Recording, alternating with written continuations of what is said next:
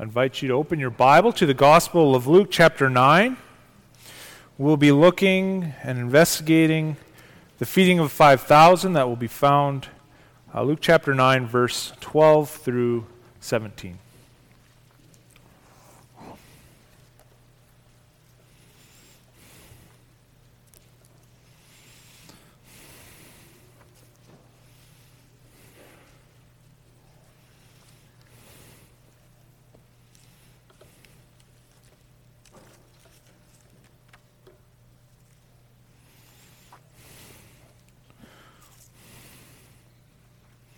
So, Luke chapter 9, starting at verse 12. Now the day began to wear away, and the twelve came and said to him, Send the crowd away to go into the surrounding villages and countryside to find lodging and get provisions, for we are here in a desolate place. But he said to them, You give them something to eat. They said, We have no more than five loaves and two fish unless we were going to go and buy food for all these people. For there were about 5,000 men. And he said to his disciples, Have them sit down in groups of about 50 each. And they did so, and had them all sit down. And taking the five loaves and the two fish, he looked up to heaven and said a blessing over them.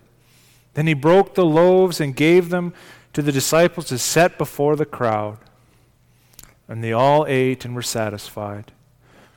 And what was left over was picked up 12 baskets of broken pieces. So far, the reading of God's Word.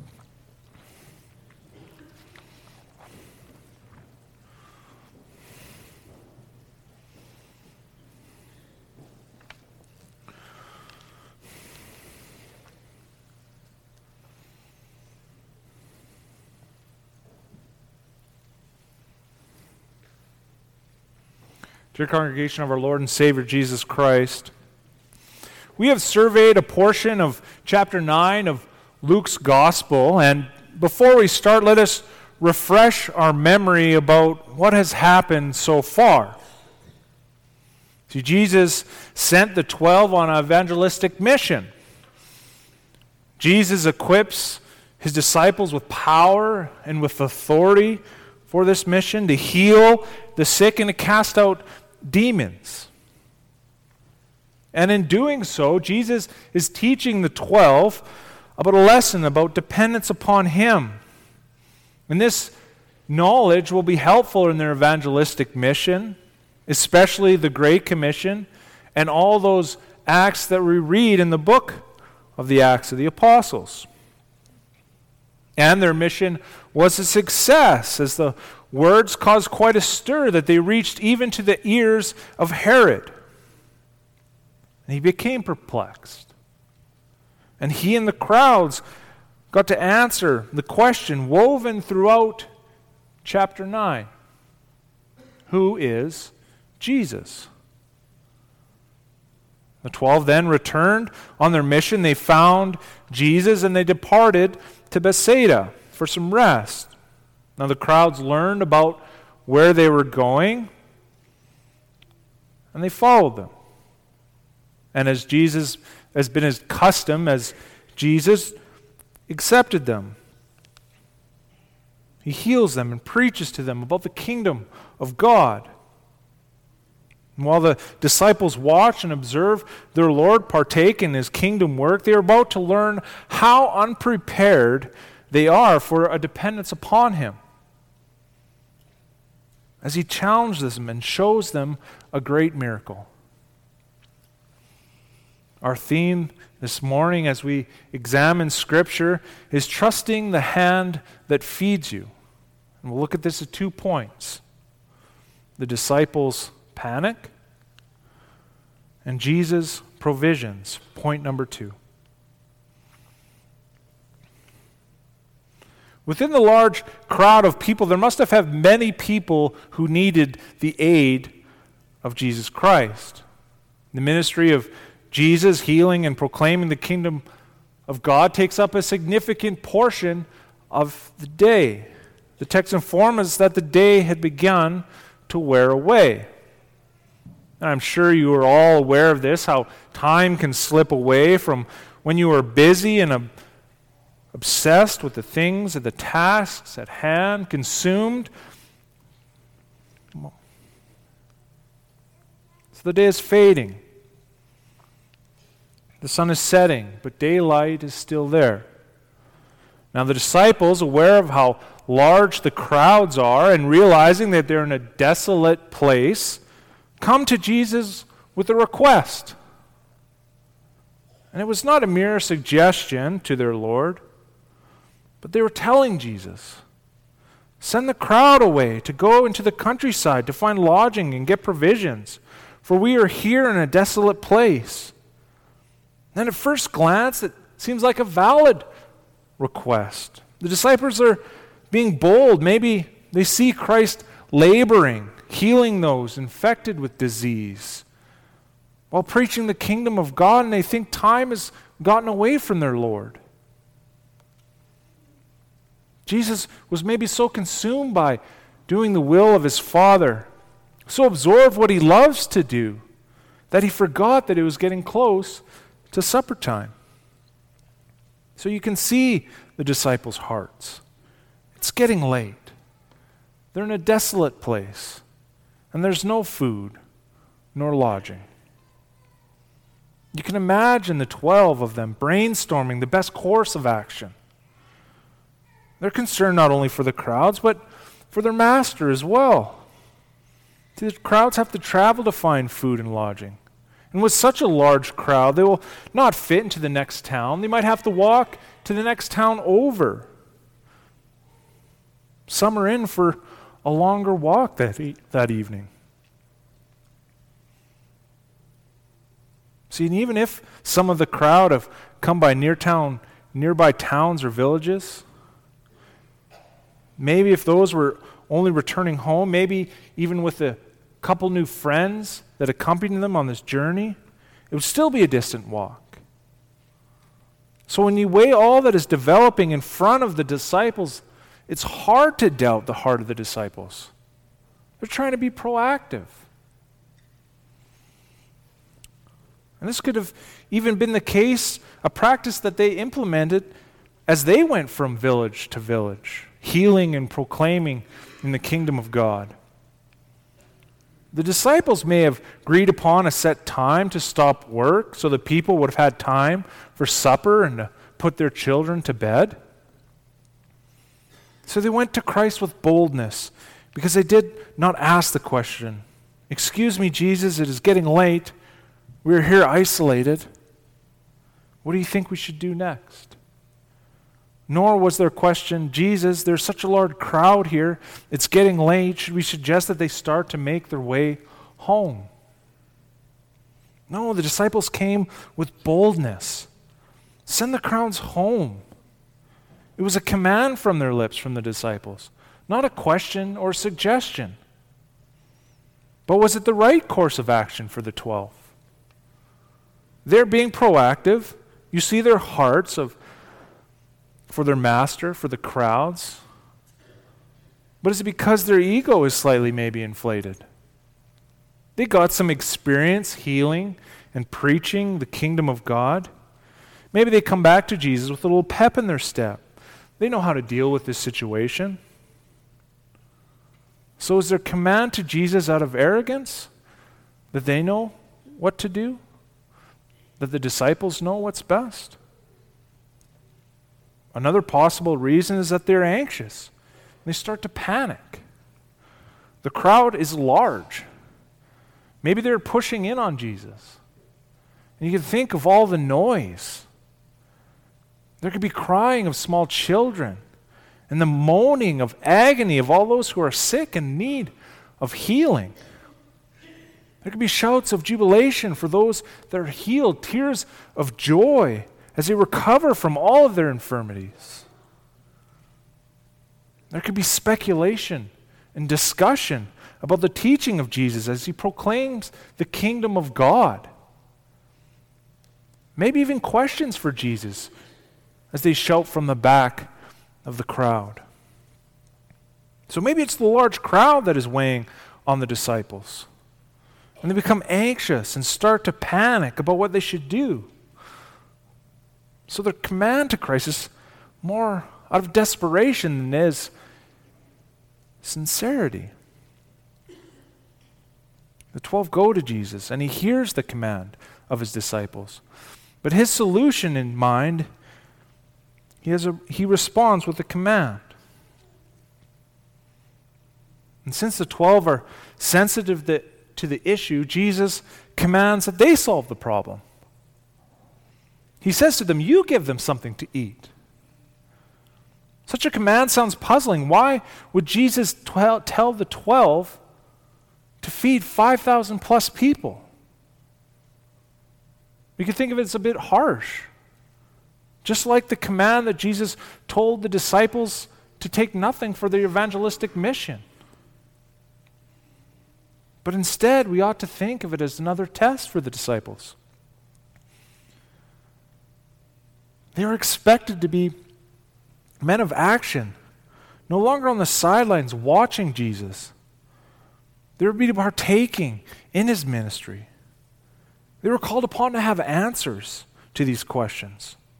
So, what is the correct answer to this test? When the disciples returned from their evangelistic mission, Jesus withdrew with the twelve. And the twelve are not recorded as partaking in the ministry of Christ. The disciples rested. Jesus was healing and he was proclaiming the kingdom of God. It could have been a perfect time, as I argued, for the disciples to get feedback on the development of their skills. But as we understand, it was not a development of their skills for their kingdom work, but the development of their dependence upon Christ.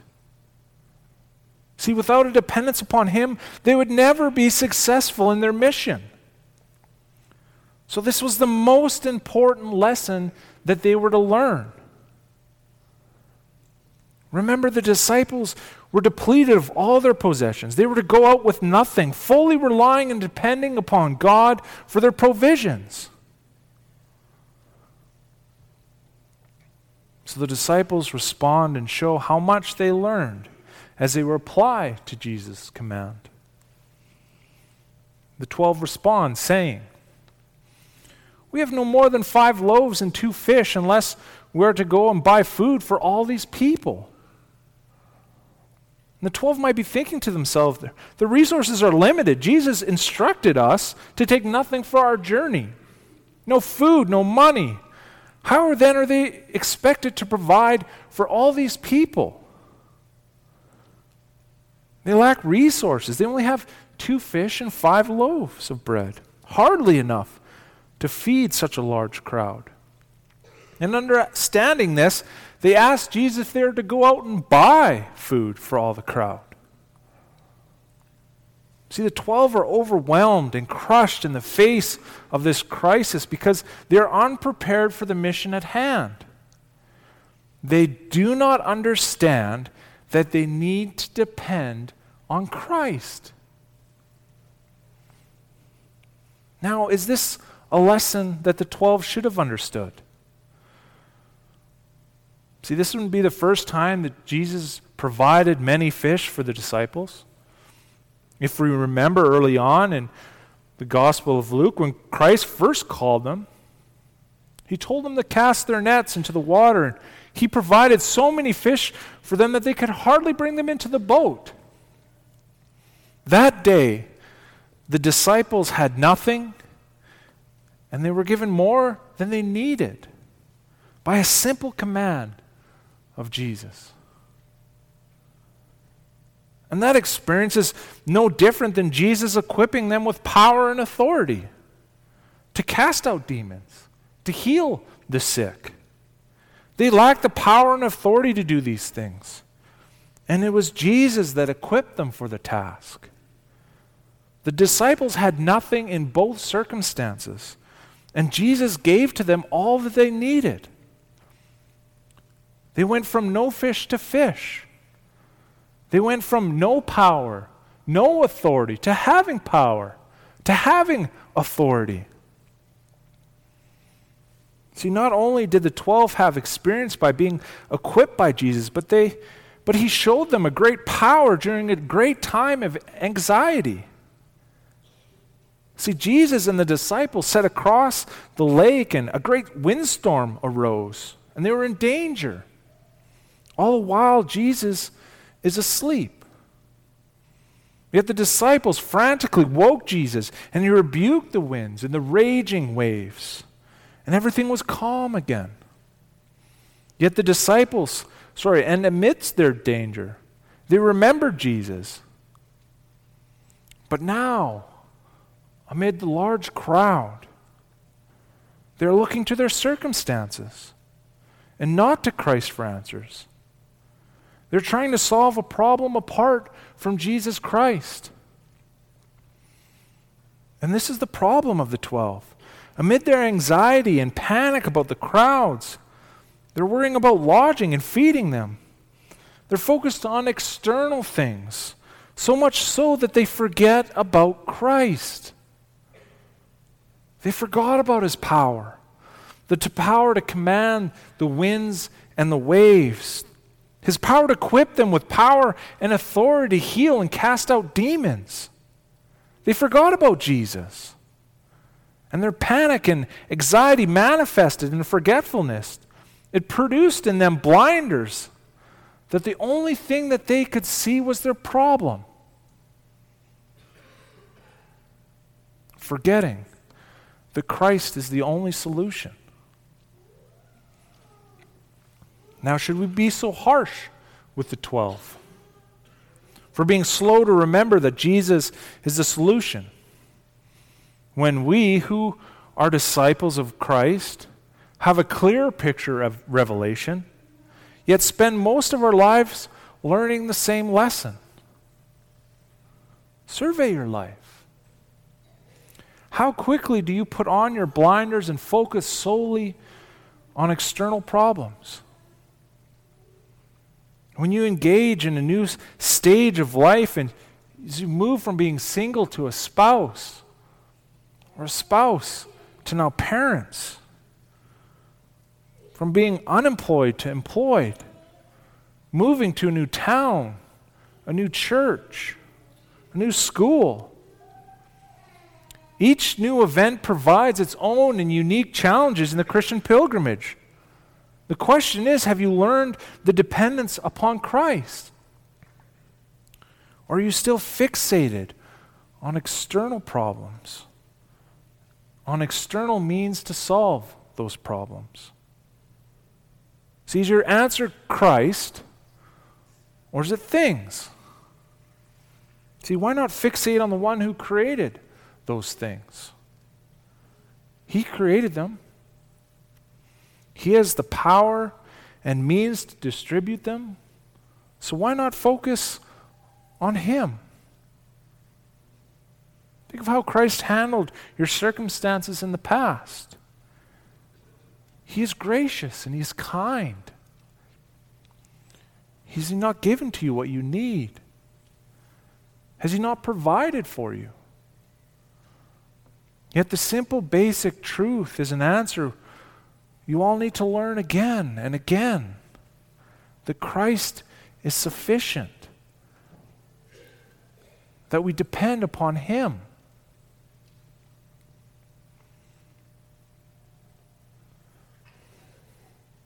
So, just as Jesus entertained the command of the twelve to send the crowds away, he showed his patience with his disciples as they listened to his answer. And again, this shows the grace for their lack of understanding. And he shows to the 12 that he is sufficient for their problems. The last command in this section is Christ telling the 12 to seat the crowd in groups of 50. Now, if you're wondering if there's any significance to the seating arrangement, some commentators point to the parallel of Elijah. Obadiah tells Elijah that he has supplied food and water for 50 each. This is two groups of 100. Most understand that is just the best way to organize the mass of people for the easiest means for the 12 to distribute the food. So the twelve complied with the command of the Lord and had the group sit down. Jesus then took the bread and looked up to the heavens and said a blessing over the food. Jesus recognized that God was the source of this meal and he gave thanks. Jesus gives the food to his disciples to hand out, and the people are about to be fed, and his disciples learn about Christ's provision. And what do you think the disciples thought when they saw the food multiplying as Christ continued to give them food for the large crowds?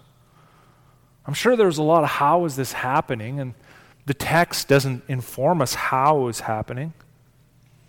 But maybe was there a sense of shame that they missed what had, might have been obvious? Or are there any doubts? If Christ could provide enough food for all these people. See, we do not know what they thought, but what we know is the food kept coming. And they all ate and they all were satisfied. Matthew Henry summarizes the later half of this miracle with a helpful quote. He says, Those whom Christ feeds, he will fill. To whom he gives, he gives enough. And as there is in him enough for all, so there is enough for each.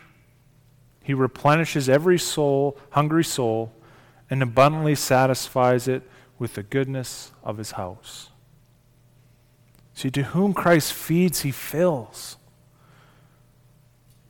To whom he gives, he gives enough.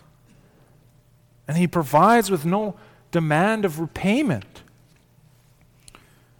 The mercy of God is extended to all without demand of being repaid. And isn't this indicative of how salvation is extended to his people? See, Christ fed a multitude with five loaves and two fish. He broke bread, and with a little, a lot were fed. And yet, with his body, with a single sacrifice, perfect and spotless, many were saved.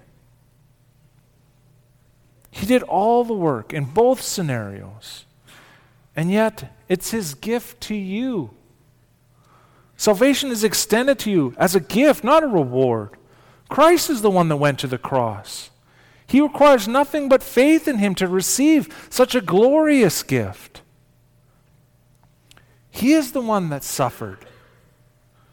He is the one that was humiliated. He was the one that lived in perfect obedience to the will of his Father. Yet, you are the one that receives benefits with no outstanding debt, with no depleted funds, with no outstanding bills. See, nor did Jesus require from the crowd reimbursement. The disciples did not come with a check and an 18% gratuity because the party was over 10 people. It was free and it was full of grace. Christ had paid it all accomplished on the cross. He is the one that brought about salvation for his people. And he's the one that's been feeding them this whole time. See, this was not a one time occurrence for Christ. Is it not the case that he's been providing for his people throughout their pilgrimage? The most similar parallel passage to the event of the 5,000 of that is of Elisha. In 2 Kings chapter 4, verses 42 through 44. And just in passing, I'll mention the refilling of the widow's oil in this same chapter. But in 2 Kings 4 42, a man brought to Elijah 20 loaves of barley and fresh ears of grain in his sack. And Elisha said to give to the men that they may eat. But his servant asked a similar question as the disciples How can I set this before a hundred men? Elisha repeats himself, and then he says, Thus says the Lord, they shall eat, and they shall have some left. And they ate, and they had some left according to the word of the Lord. And striking similarities to the feeding of the 5,000. But Christ shows a greater miracle, feeding more with less. And this was not the first desolate wilderness feeding either.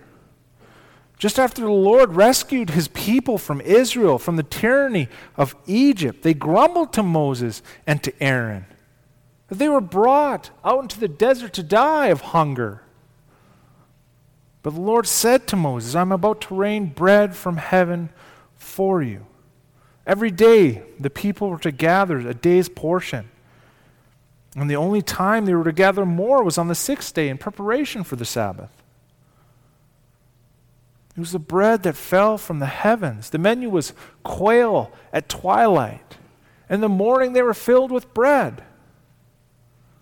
Why did the Lord do this? He says, So you shall know that I am the Lord your God. From the wanderings in the wilderness to many other examples, like God using Joseph in Egypt as a means for his family to escape fam- famine. He is the one that's continually been feeding his people. Christ has been at work throughout the history of redemption. Do not think it stopped at the cross and now you're out here having to fend for yourself. If anything has stopped, it's our dependence upon Christ. A sinful nature, hardness of heart that creates disbelief. See, he has all the answers to the questions, from the dilemmas of the disciples to yours. But you fixate on externals.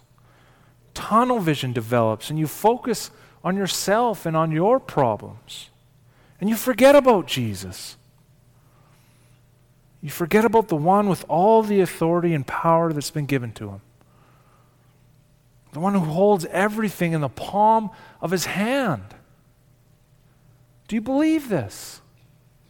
Is this what you think of your Savior? If he said to you, How can these dry bones live?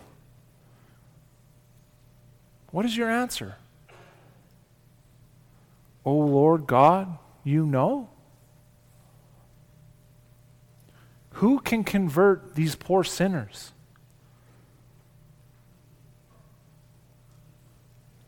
Who can rescue my children from their backsliding? Who is going to secure the next generation? See, if you're not, you're, you and yourself are not sufficient to achieve this. If you're not depending upon Him, what can you do for your salvation? What can you do for your family? What can you do for yourself? You need Him for everything, not some things from time to time. You need Him for everything. So, what is stopping you from depending upon Him? Is it pride? Would you rather do it your own way? Is it greed? That you'd rather receive the glory and honor for yourself? Is it disbelief? There's no way someone could ever be so merciful and so gracious. See, if you're not depending upon Christ, then you're just depending upon yourself, and that is a recipe for disaster. So seek Him. Depend upon Him. And you will find rest in Him because He cares for those who are His. Dear congregation of our Lord and Savior Jesus Christ, from 17 verses through chapter 9, Luke reveals to us another angle of who Christ is. You know from our study so far that He's the one who equips you, He's the one that informs you, who sends you and gives you work to do. And He's the one that gives you rest. But now also, He's the one who feeds you, both your soul and your body. And He's the one you need to depend upon. Amen. Let us pray.